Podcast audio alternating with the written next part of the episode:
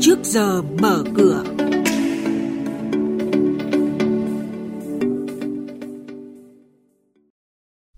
Chúng ta cùng đến với chuyên mục trước giờ mở cửa với biên tập viên Ngọc Diệu và Hà Nho. Thưa quý vị và các bạn, Ngân hàng Nhà nước cho biết cùng tăng trưởng tiến dụng của quý trước và doanh số vay mới, rõ ràng dòng tiền tiến dụng và lưu thông, tín hiệu tích cực từ phòng chống dịch của Việt Nam cũng đang cho các thành phần kinh tế quyền hy vọng và tâm thế sẵn sàng để bật lò xo hậu COVID-19. Ông Trần Duy Hải, Phó Cục trưởng Cục Viễn thông Bộ Thông tin và Truyền thông cho biết, cơ quan này vừa có văn bản gửi các doanh nghiệp viễn thông di động, đề nghị các doanh nghiệp nghiên cứu, xem xét giá cước tin nhắn đối với dịch vụ tài chính ngân hàng. Theo chỉ đạo của Thủ tướng Chính phủ về các nhiệm vụ, giải pháp cấp bách tháo gỡ khó khăn cho sản xuất kinh doanh, bảo đảm an sinh xã hội, ứng phó với dịch COVID-19.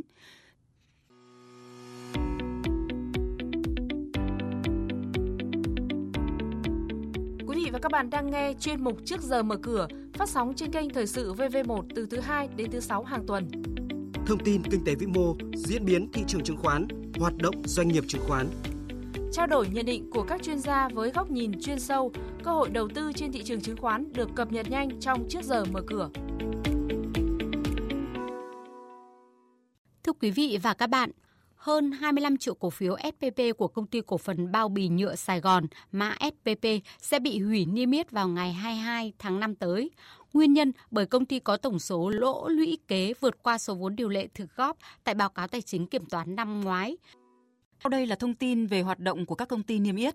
Công ty BOT Cầu Thái Hà, mã BOT, lỗ dòng gần 41 tỷ đồng trong quý 1 năm nay, cũng là quý thua lỗ thứ 5 liên tiếp sau khi chính thức thực hiện thu phí sử dụng đường bộ tại dự án kể từ ngày 10 tháng 2 năm 2019. Bột giặt lích mã LIX báo lãi lớn sau nhiều ồn ào. Sau một thời gian quanh quẩn ở vùng đáy 41.000 đồng một cổ phiếu thì giá cổ phiếu LIC đã leo dốc tích cực, tăng gần 30% trong 3 tháng qua. Hiện giao dịch ở mức hơn 53.000 đồng một cổ phiếu. Công ty cổ phần quản lý quỹ Vina Capital vừa thông báo đã bán thành công 1,4 triệu cổ phiếu DBC của công ty cổ phần tập đoàn Dabaco Việt Nam mã DBC, giảm tỷ lệ sở hữu của cả nhóm Vina Capital từ 8,93% xuống 7,59%.